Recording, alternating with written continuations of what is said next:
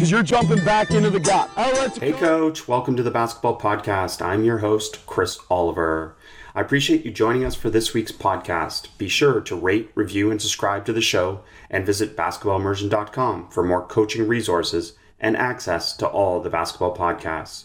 I hope you will give us a shout out on social media on Twitter at bballimmersion or on Instagram at basketballimmersion to help me continue to share the game.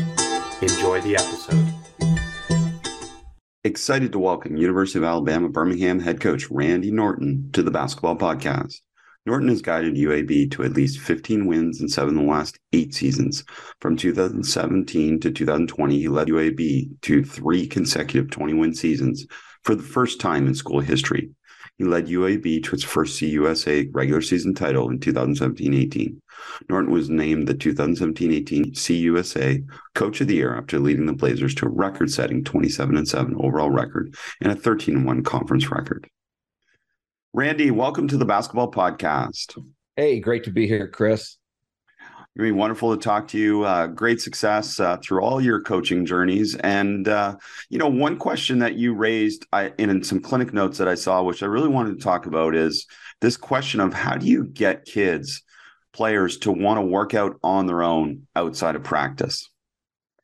Well, you know, I can uh, talk about it from being a high school boys coach uh, for 20 years and now a division one women's coach for 20 years that's a lot of years but when i think back to when i first started coaching high school boys you know you're dealing with multi-sport athletes kids that that play football kids that play baseball and so i think you have to create an environment where they're excited to be a part of your program and whether it's at the college level or the high school level I think it all goes back to shared experiences. So the more shared experiences you can have with your players and uh, you know and relationships, I think you create a culture where they want to be a part of that. And uh, you know, at the high school level, uh, you know, and I know it's different in every state, but when I was coaching high school boys, uh, we would load them up in vans and take them to team camps and you know play dates, those kind of things in the summertime uh, we would have open gyms. The coaches would play with the players, and so uh, you just created a, a, an atmosphere that they wanted to be a part of. Um, and then once you do that, then it's all about you know like what are things we want to accomplish as a team. Uh, same thing at the college level. It's again, it goes back to shared experiences, creating an environment that kids want to be a part of I think it goes back to I think sometimes coaches lose sight of that it's supposed to be fun, you know. And I realize at our level, you know, we, we're paid to win, but I still think that uh, if if you create a culture where it's fun, they want to be a part of, you create shared experiences. I just truly believe that winning will take care of itself. Well, I love that, and I, I and I want to talk more about some of the environments that you create at UAB. But just coming back and piggybacking on that one thing you said about it being fun. Fun is defined differently at different ages, isn't it? As you move up the competitive chain, so to speak. So, talk a little bit about how fun gets incorporated at your level. So, at, at our level, at the college level, what we talk to them about fun is it's fun's not like uh, being at a picnic or a social event. The fun is competing. The fun is uh, going through the grind together and those shared experiences, the good times, the bad times that's the fun part. And it's such a small window as an athlete. And we talk to our players about this all the time at UAB that your window, your opportunity to play basketball and be a part of a team is, is so small. And it can be over at any time with injuries, ACLs, things like that. So that's the fun that we talk about at the college level. It's just the shared experiences of going through it together. And that makes sense. And, uh, you know, another part of it is the environment you create in practice. And one of the things I saw in some of your practice notes was make it a goal to say two positive things per minute, two hour in a two hour practice, which comes out to 240 positive things. I love that you broke down the math for us, but this is important too, isn't it? It, it is. And um, I've, I've always been that way. I've, I've always tried to be a, a, a positive coach. Um, I don't think you can be fake positive, but I think you can as a coach, we want to look for things in a practice that we can compliment players on. I think uh, human nature is we all respond uh, better to uh, when people tell us we're doing something good and and so we try to do that and lots of high fives um, i realized during covid that got changed a little bit but i remember reading an article about uh, steve nash and that in a typical practice or a game he would have over 200 high fives or where he touched another player you know? And uh, and so as a coach i think we can do the same thing.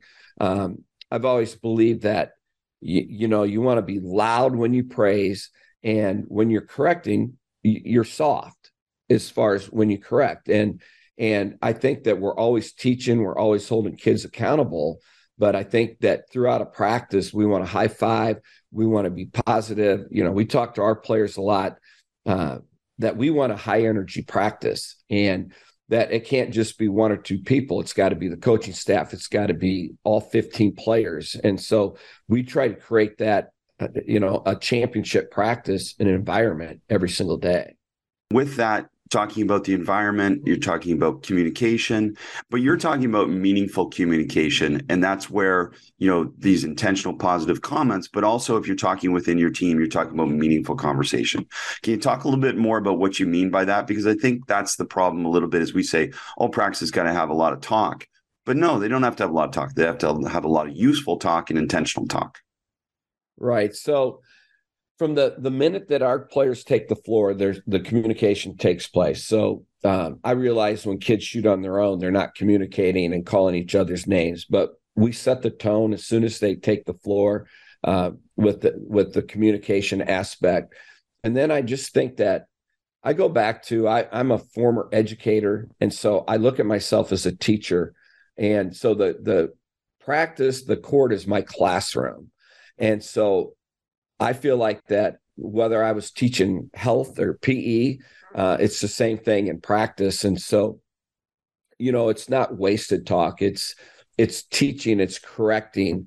Um, one of the things that we talk to our team about, if I'm correcting Chris, I'm correcting the whole team, and that you can't take anything personal. That it's it's a teaching environment.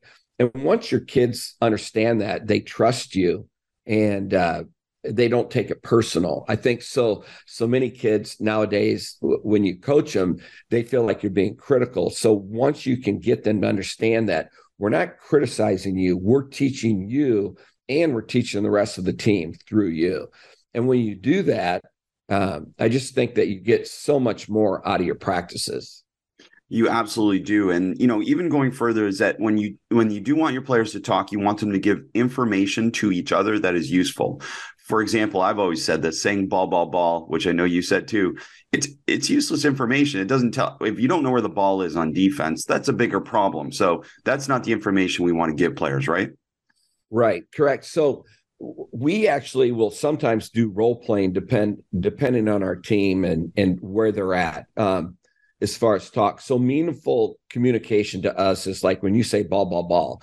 It's like uh, Chris, you've got ball um, Randy, 24 is a shooter. We're we're shading, you know, so it's like specific communication because a lot of times coaches say we need more talk. You guys got to talk. Well a lot of times kids don't talk because they're not sure what to say.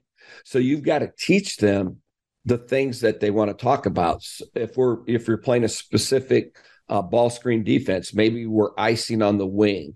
So as i'm communicating with my teammates i'm communicating we're icing 24 um, you know, we've got different calls for our ball screen defense, but so you're communicating those things. We're gold on two. We're gold on two. Make sure you get under, you know. And so I think you got to be specific with your talk, but it's something you have to practice. You can't just as a coach say, hey, we need more talk because kids are looking at like, well, coach, I'm not really sure what to say. And I'm sure uh, most coaches in college deal with this. A lot of times, high school kids will come in and they don't talk. They're afraid to use their voices. And so I think it really helps them and gives them confidence when we explain certain things to talk about. And then they get more confident with their talk. That's such a great point. I'm not sure they don't want to talk. It's just they don't know what to say and they're not confident about what to say. So you giving them that confidence is so important. And uh, this isn't just for the players. This is for you as the coach too. So can you give an example, maybe for you in a timeout, how you would be more meaningful with your comment uh, with your communication? Well, I'm I'm glad you brought up timeouts because I think timeouts are really key for coaches. I think um, I'm not sure. I, I can't remember who said this, but um, you can, as a coach, you can uh, help your team with 10 points if you use your timeouts correctly. Because so many times, you know, players, coaches, we talk about, next play, you know, next play. And a lot of times coaches waste their time out going in and all they're doing is screaming and yelling, but they're not correcting. You know, so as a coach, we got to have a next play mentality too. So when I step into the huddle, I want to talk about okay, defensively, transition, we're not getting back. We're not getting the ball stopped. Uh, so our one and two are supposed to get back. And so when they drop back, our one is supposed to direct who's got the ball. If they don't take the ball, it's the one man's job to tell who has the basketball. And so as a coach, when I step in, I'm going to talk defense, specifically what we need to do. Same thing offensively. Um, I think there is times in a timeout where you have to amp it up a little bit if you feel like your kids are flat. But most of the time, uh, you know, we've been pretty fortunate. We don't have to coach effort. So when I step into a huddle, I don't want to waste my time, uh, you know, screaming and yelling. I want to step in. I want to correct, teach, and what are we going to do next to fix things? Well, I love this, and uh, you add so much value to the conversation with so many different things you've said. But the one also that I want people to note is that you said, say a name, for example, Chris. You know, you're smothering on this play, and adding the name to it makes it more powerful because the person knows who you're talking about. And too much, too much generality in coaching takes away the impact of the communication, doesn't it?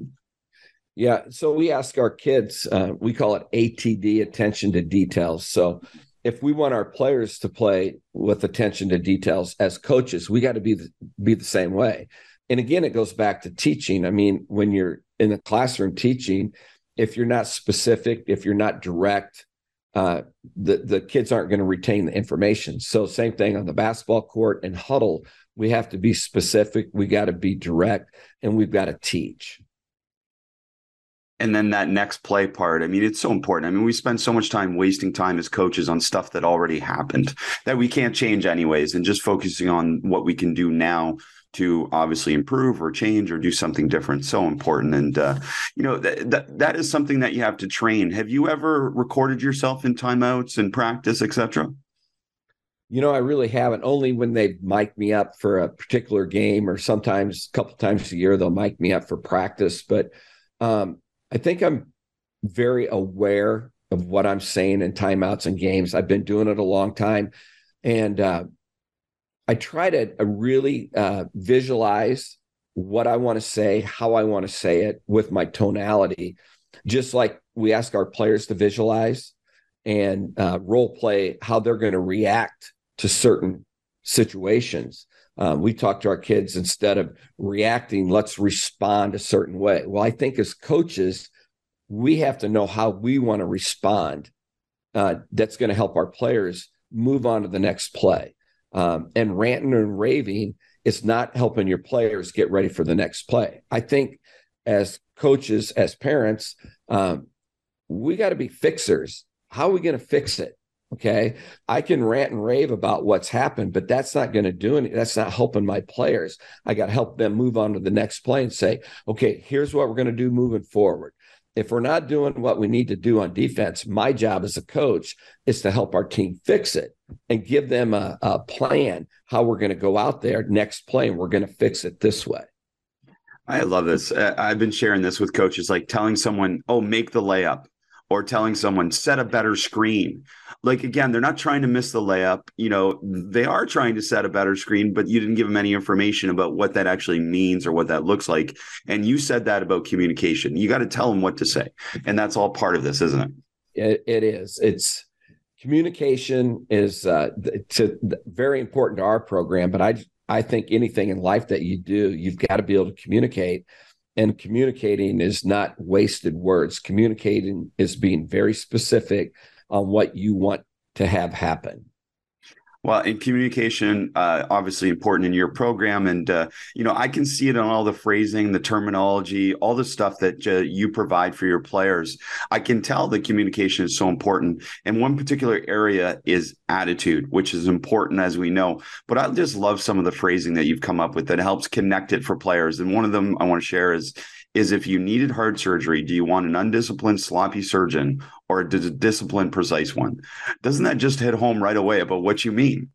well, it does. And I think it really resonates with players because, you know, whether it's your your your blobs, your slobs, or entries or setting screens, you know, when when there's mistakes and they're not paying attention to details, I'll just stop and say, okay, so right now you're playing basketball and we're asking you to to run a certain play and if and you're not executing it. And i want to ask you something. If you have a surgeon and you're going in for heart surgery do you want that player to have attention or that doctor to have attention to details like you are right now?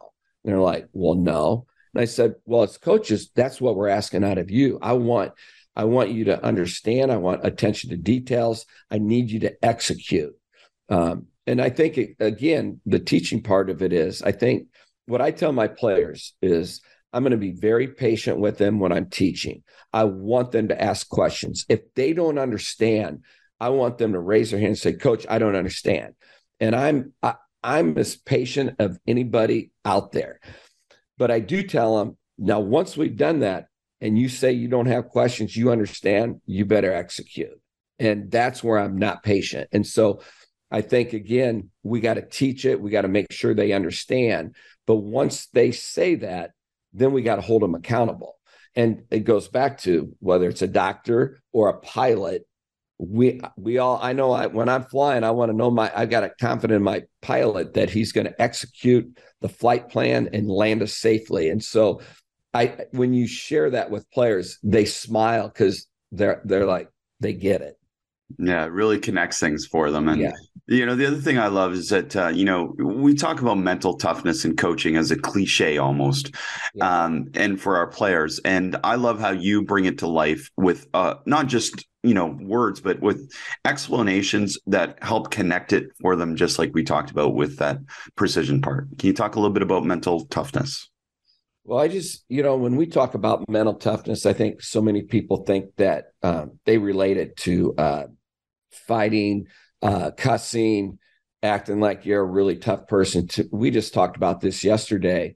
Um, we had an exhibition game last night, and the flu's going through our team, and uh, we had some kids that hadn't practiced. We've got kids that are out, but I just talking about toughness is is is being mentally tough, and regardless of your circumstances, that you're able to still go out and give your absolute best. And to me, toughness is is where uh, you're able to execute and perform to the best of your ability, regardless of your circumstances. And we talk a lot about when you give your best, it's going to look different on different days. Like if I've got a if if I'm sick and I've been throwing up, my giving my best might be different than when I feel 100% healthy. But that's mental toughness, being able to to perform and execute to the best of your ability on that day, regardless of your circumstances. And, and to me, I mean, that's that's really it. Is is is not just again giving it words, but how you connect it in practice to them also being individually successful and the team being successful.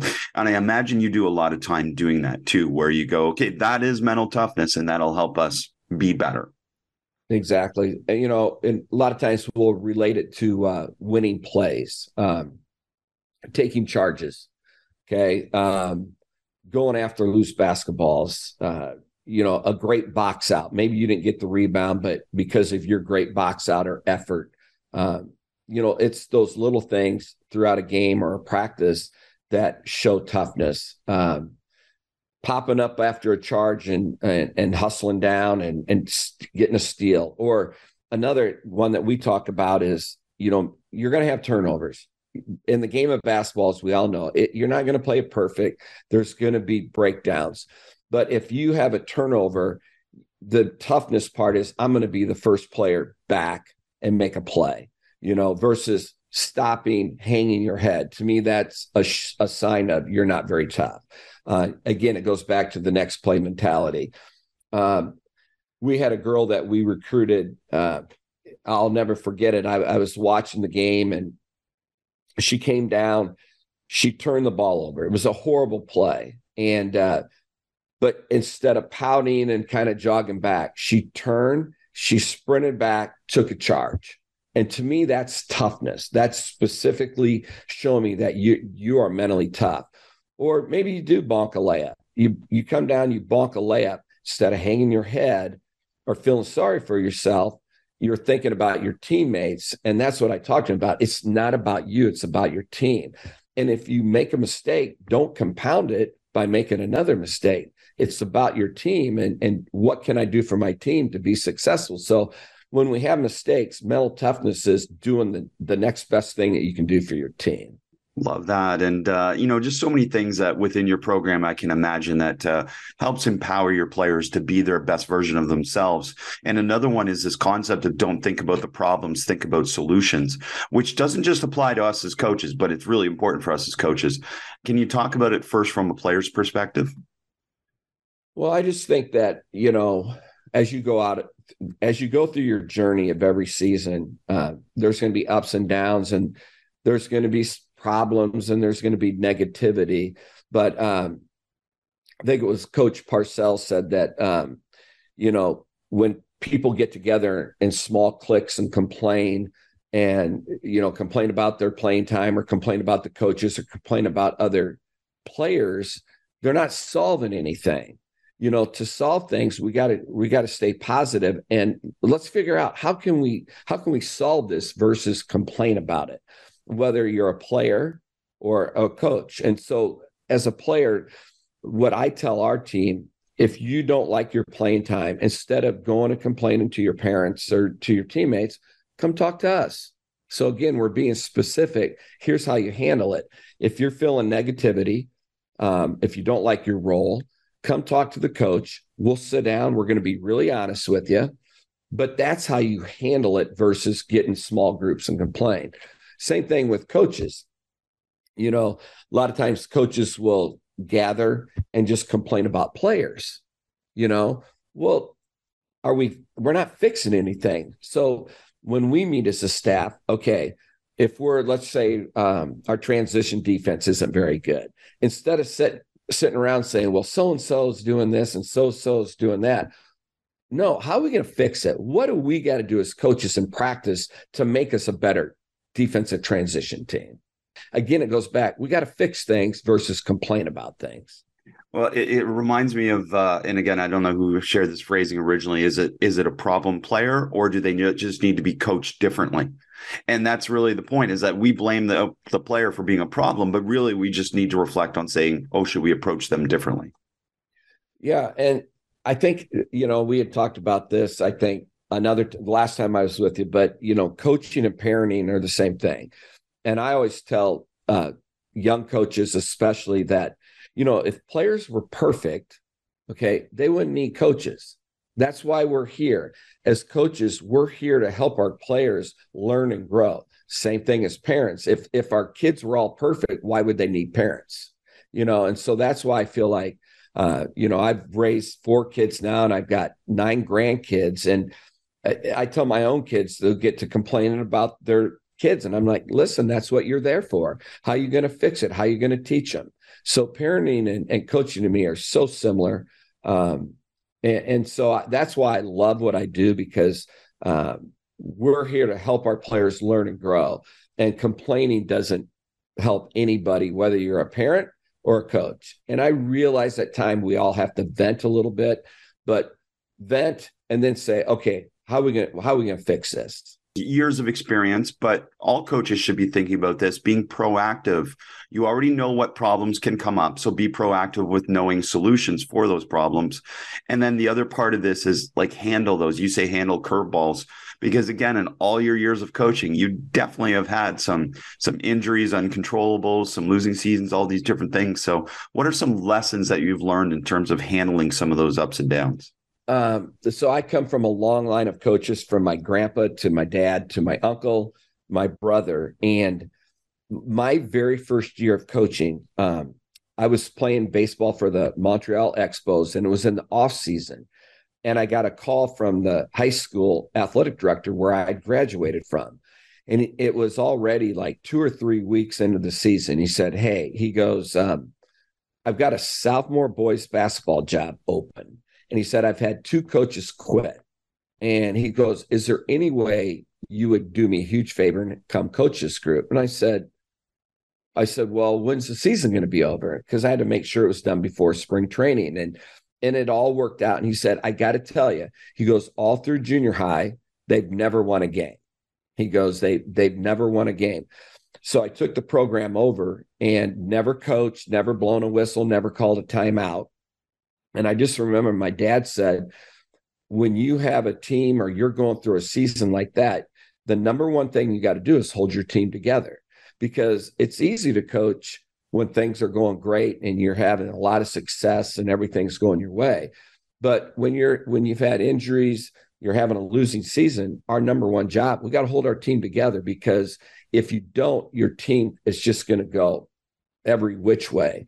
And so, whether it's in college, whether you're in high school, whether you're just taking over a program, number one, you got to hold your team together. You got to keep teaching.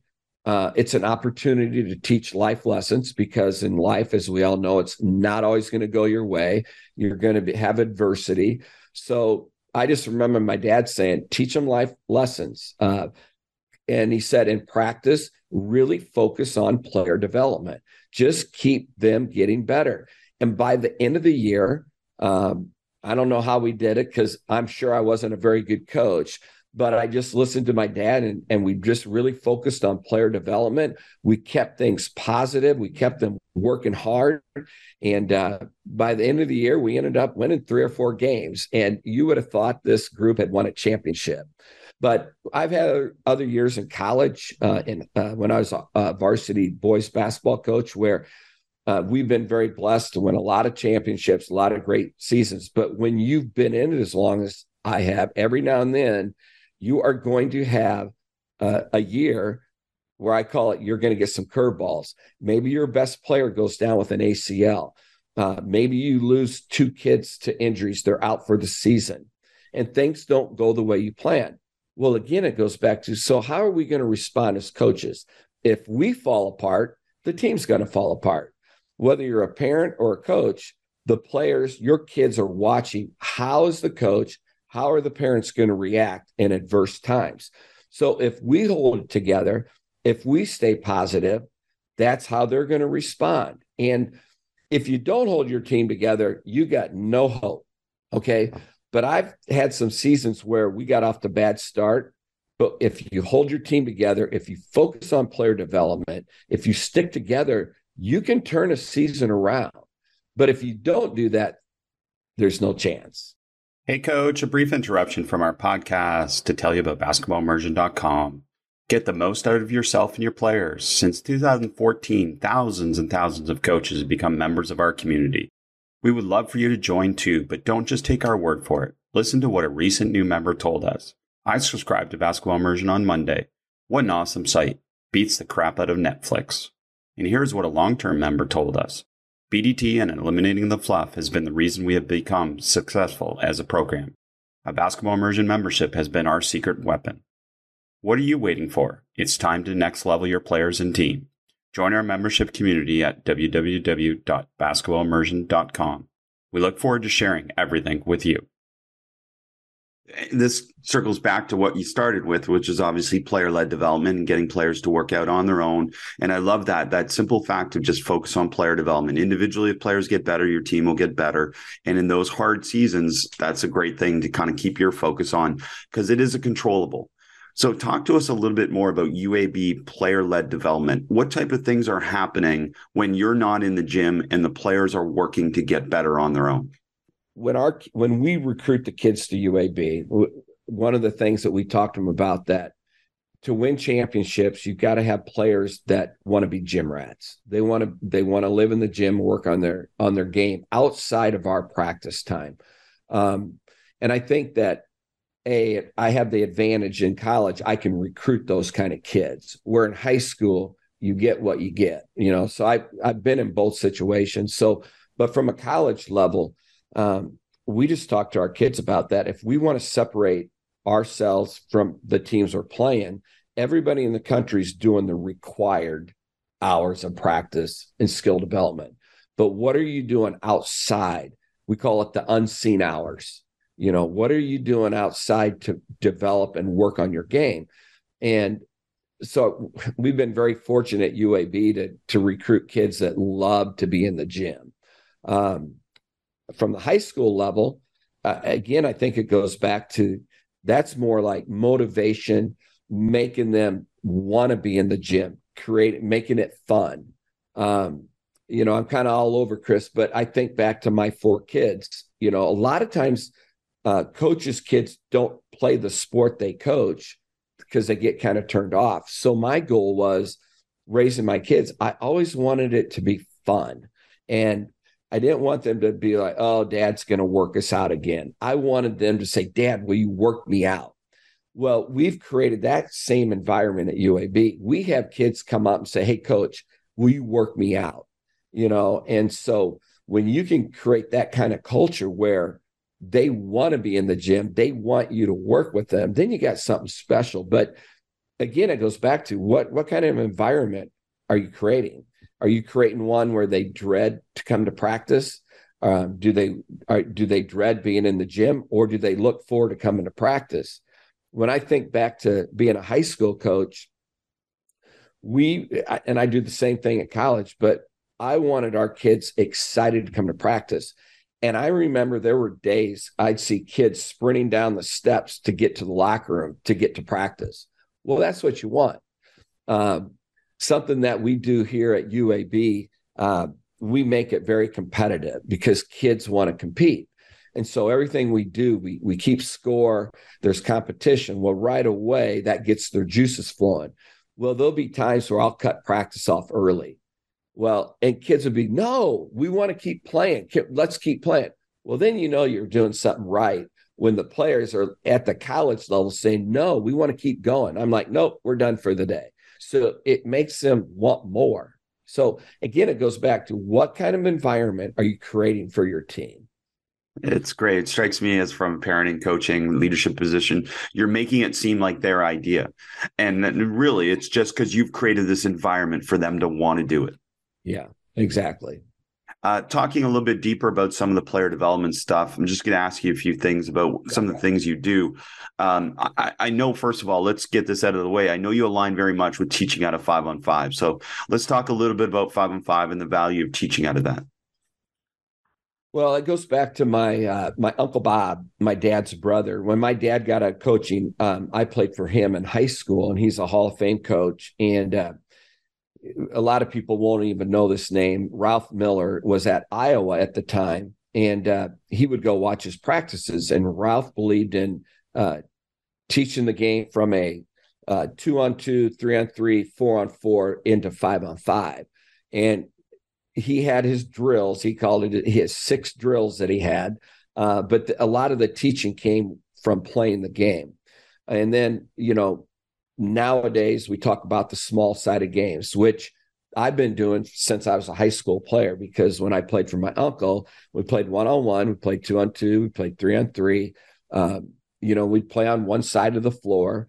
And I've incorporated that in my 40 year coaching career is that we we teach the game uh, by playing the game. Um, I love to teach it from a, a, three on three, four on four, building into the five on five. Uh, we'll do specific actions, you know, that you're going to use in your, you know, whether it's uh, maybe we're playing off a down screen or a flare screen, or we're playing off a dribble handoff into a pin down. and then we'll take actions that we're going to use in the five on five, and then we'll incorporate it into the three on three. I do love one on one. I think that uh, uh, we tried. I got that from uh, my college coach, Lute Olson, uh, again a Hall of Fame coach. We played one on one every day, and I think one on one teaches kids how to how to score the basketball. How, and you know, you can play with one dribble, you can play with two dribbles, you can play with three dribbles, and th- so I think from an off offensive standpoint, uh, you're learning offensive moves. Uh, from a defensive standpoint, you're learning how to uh, keep your man in front, how to contest, uh, how to take away that direct line drive. And so there's just so much learning that goes on. And so our practices, are, you know, are pretty similar every day uh, from whether it's one on one, three on three, four on four, into five on five. Uh, the five on five is just not like throw the ball out and put 40 minutes on the clock and they run up and down the floor. It might be offense, defense, offense. It might be five trips. It might be stand a make, break on a miss. But there's so much teaching that goes on. And uh, and we talked about this earlier. That's why it's so important that kids understand if you're going to teach this way, um, they have to understand if I'm correcting Chris, that I'm correcting the whole team so that we don't make that same mistake again. So I love our practices. I think that's where championships are are won or in practice. Um, I think if if you organize your practice right and run it the right way, it makes the game a lot easier to play. Well, and also like everything you've already talked about about building this culture, this attitude, this mindset, all those resiliencies that you build in, they're all developed in practice, aren't they? I mean, that's really the main thing. It's not a lecture, it's practice where you develop those. It really is because uh, you know, practice is is the coach's time and that's where we get to teach and develop but all your your habits your positive habits your toughness your identity uh, your style of play all are taking place in practice. And when you get to the games you know i and there's different coaching styles but you know some coaches think they're they're telling players there's yelling everything they're supposed to do on the court. The, the the habits have already been created in practice. So when you get to the game you've got to trust your players that you've done your job as a coach in practice. And when it gets to the game it's time to let them play as coaches, yes, we can make some adjustments, but basketball is a game of reaction. It's a game of habit. And those habits are all created in practice. And when it comes game time, you got to trust that you've done your job and then let your players go play.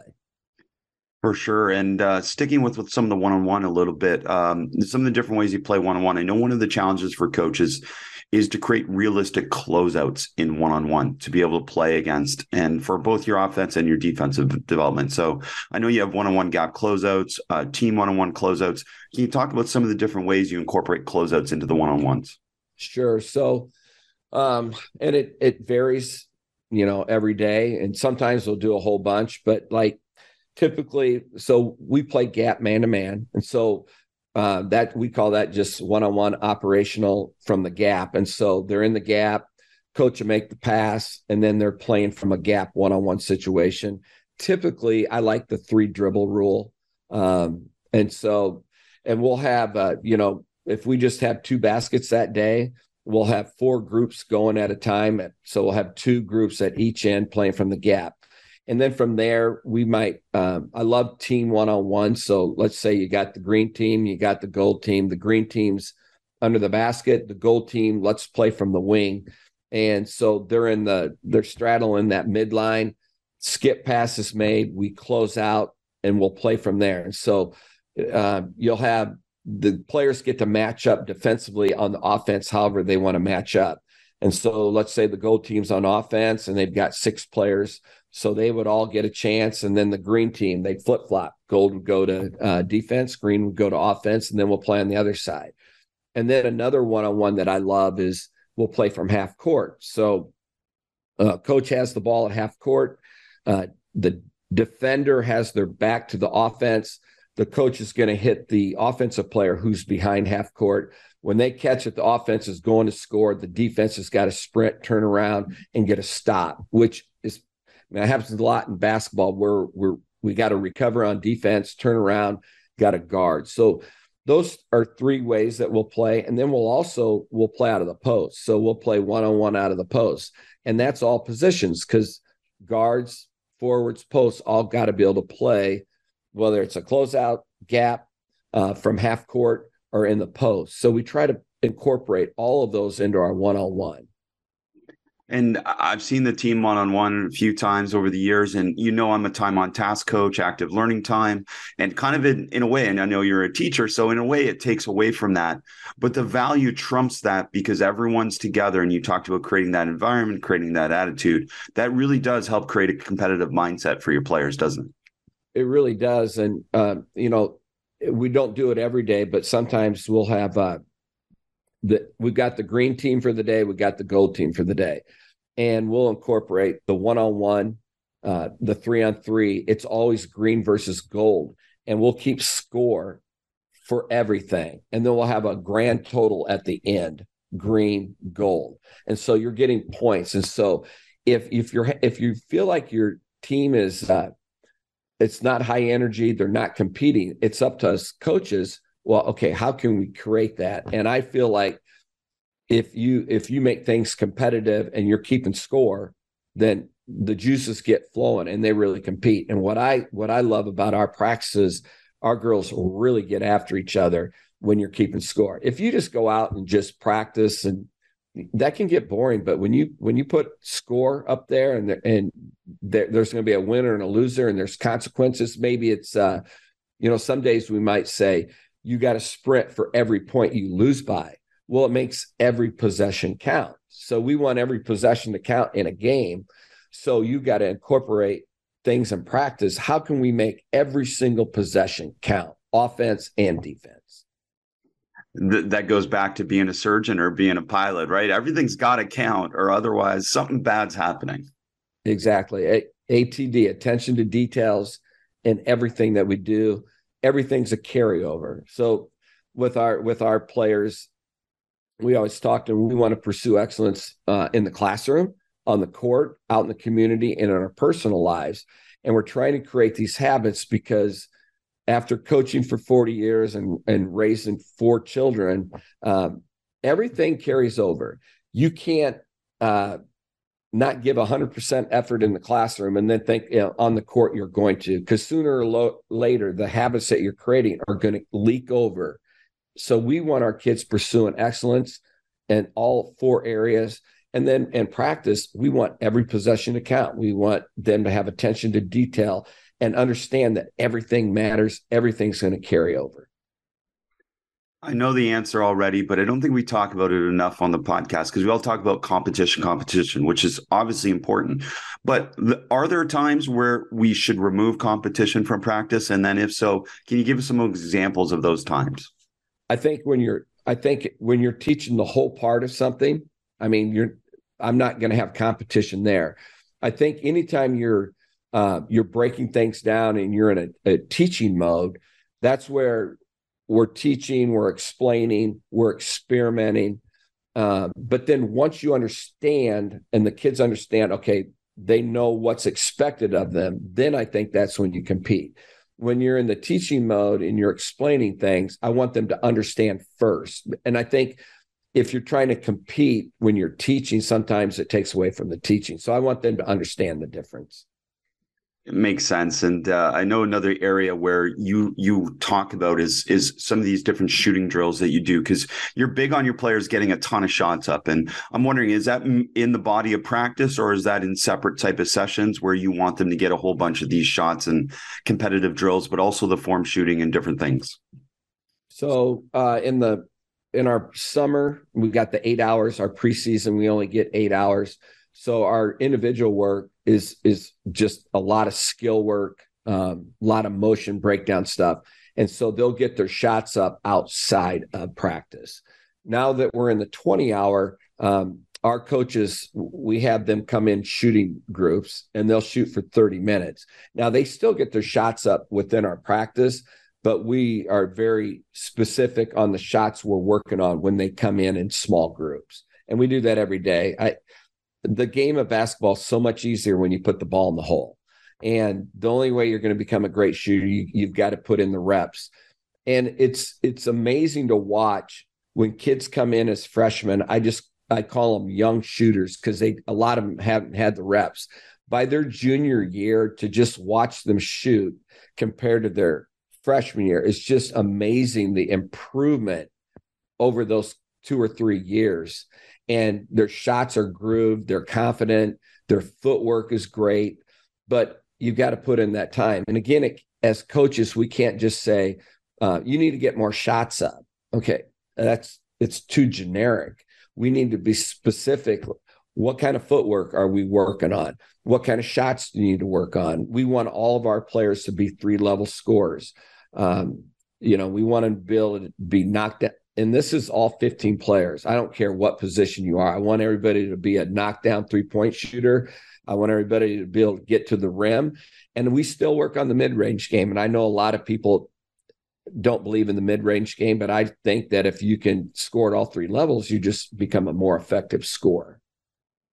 And uh, if if you're a high school coach and you don't have some of these multiple sessions, what of your shooting situations or drills would you take out and put into that high school practice where you know they're not getting extra time, extra shots? So when I was a high school coach, there's a couple different things that we did. So in our practice at high school, a lot of times we only got 90 minutes. So what we would do is we'd have our kids come in in the morning before school Okay. And whether it's free throws or shooting drills, we just take 30 minutes before school started. Um, and th- high school's different in college. A lot of your kids aren't as motivated as college players are. So as a coach, what am I going to do to want to get the kids to want to be there in the morning at 6 30 in the morning? Well, I would bring in donuts. I'd um, you know, I'd bring them breakfast. I try to I'd have music cranked for them in the morning just to to create an environment where they wanted to be there and they felt special. Um, but if you let's say you can't get in in the morning at the high school level, you have to take time for shooting. I mean, you know, drills are great and everything, but you've got to take time for shooting. And so I think as a high school coach, it, it can be really challenging because you're so limited on your time. So you've got to your your practice got to be detailed and you got to decide what's important. At the college level, we get you know, we just get so much more time. We've got so much more gym space. Um, we have the luxury of, you know, a practice gym and an arena, and we've got so many coaches on our staff. So there's a difference, but you can still get the job done at high school and college. It's just you have to do it in different ways. Coach, well, let's let's give them some of those shooting drills. Uh, why don't you describe who's your shooting to us? So who's your shooting is where uh, they got to make two in a row from each of the five three point spots. Okay. Once they've done that, there's and there's uh, two minutes on the clock. Okay. So you got to make two in a row from each of the five three point spots. Then you go to the top of the key. Now you record how many uh, threes you make in that two minute time. Um, we've had kids get anywhere from 21 to 25 typically. Uh, some kids don't make it at all, you know, but it's a, a good challenge. It's something that uh, we record and, and they all know who has made the most. They know what the record is and things like that. So again, it's competitive for everyone. Streak shooting. So streak shooting. Okay, again, we got the uh, five three point spots, and you're keeping track of how many you make in a row if you miss at that, so let's say you start in the right corner, I make three in a row and then I miss. Now you got to go to the next spot. Let's say at the next spot you miss right away. Well, now you go to the next spot. And then it's a total of all the shots from the five spots. So if you were to miss at the corner, miss at the wing, miss at the top, miss at the wing, miss in the corner, you get zero. But so whatever you make from those five spots before you miss, that's your total. Great. 50 point shooting, coach. 50 point shooting is where we're competing. So, Chris, you and I are competing against each other. And it starts off, you have to make a three. Okay. And that's worth three. Once you make the three, now it goes uh, to the right, pull up, to the left, pull up, three point shot, to the right, to the left, three point. And whoever gets the 50 first wins that competition. And I love this one. This brings back to memories. Beat the pro. Beat the pro. I love this, and I did this with my kids a lot. Um, so I, you pick out. So I'll ask a player, and this is something that we do more in the off season. You know, uh, we don't do this so much during the season, but beat the pro is let's say I'm playing LeBron James. And uh, so you're playing one on one, and every time you make a shot, it's it's if I make a three, it's three points for me, and we're going to 21. Okay, if I miss a three, that's three for LeBron. If I do a pull up and make it, that's two for me. But if I miss it, that's two for LeBron. So if I get to 21 first, I beat LeBron. If LeBron gets to 21 first, he beats me. Coach, this has been awesome. So many nuggets here, and uh, you know, it, it's it's a little different perspective. But let's talk a little bit from you being 40 years in coaching, an older coach, coaching young people. What are some challenges? What are some solutions? What are some things that have helped you be so successful? Well, uh, so again, six years as a sophomore boys coach, 14 years as a varsity boys coach, and now 20 years as a Division One women's coach, and my 10th as a head Division One women's coach. I think wherever you're at, it's all about who you surround yourself with. Um, for me personally, at the college level, I surround myself with people that are loyal. I can trust them. Uh, they're high energy. Uh, they maybe have strengths that I don't, where they can complement me. Um, I think we're only as good as the people we surround ourselves with. So, Taryn Martin, who's our associate head coach, uh, I've known her since she was 21 years old. When we took over the Illinois State job, uh, she was our senior point guard. She stayed on at Illinois State uh, for for six more years. We went to Mizzou. She took over a Division three head job, and then when I came to UAB, I brought her in as the associate head coach. She's amazing. So she has the ability to connect with young females. I'm 63 years old, and so uh, she's just outstanding with team building and uh, player development, and she just does an amazing job with that. I think it's important that we can't do it all ourselves. It's not all about me. It, the whole the whole thing that we got to look at as a head coach is what is it what's best for our players and then you want to hire coaches that are going to help you be your best and team be their best. Absolutely a big part of it. And uh, you've done a tremendous job, coach. We can't wait for your next 40 years in coaching.